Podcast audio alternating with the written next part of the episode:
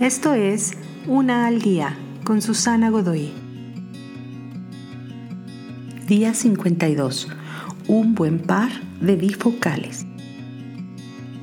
Le preguntaron una vez a un conductor de carrera de autos cómo es que esquivaba los baches y contendientes en una carrera.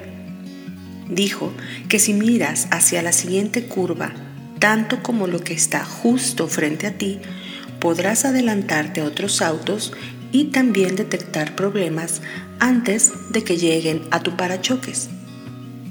No tienes garantizado tu próximo aliento, tu próximo despertar. Puede que conozcas a tu creador en el siguiente minuto o en 50 años, así que presta atención a lo que tienes delante. Ve la vida como si tuvieras muy poquito tiempo para aprovecharla pero también busca concretar un plan para tu vida como si tuvieras décadas por delante para alcanzar aquello que para ti es tan importante. Mirando con atención de cerca y de lejos al mismo tiempo puede parecer muy difícil al inicio, pero estoy segura que puedes hacerlo. Cómprate un buen par de bifocales.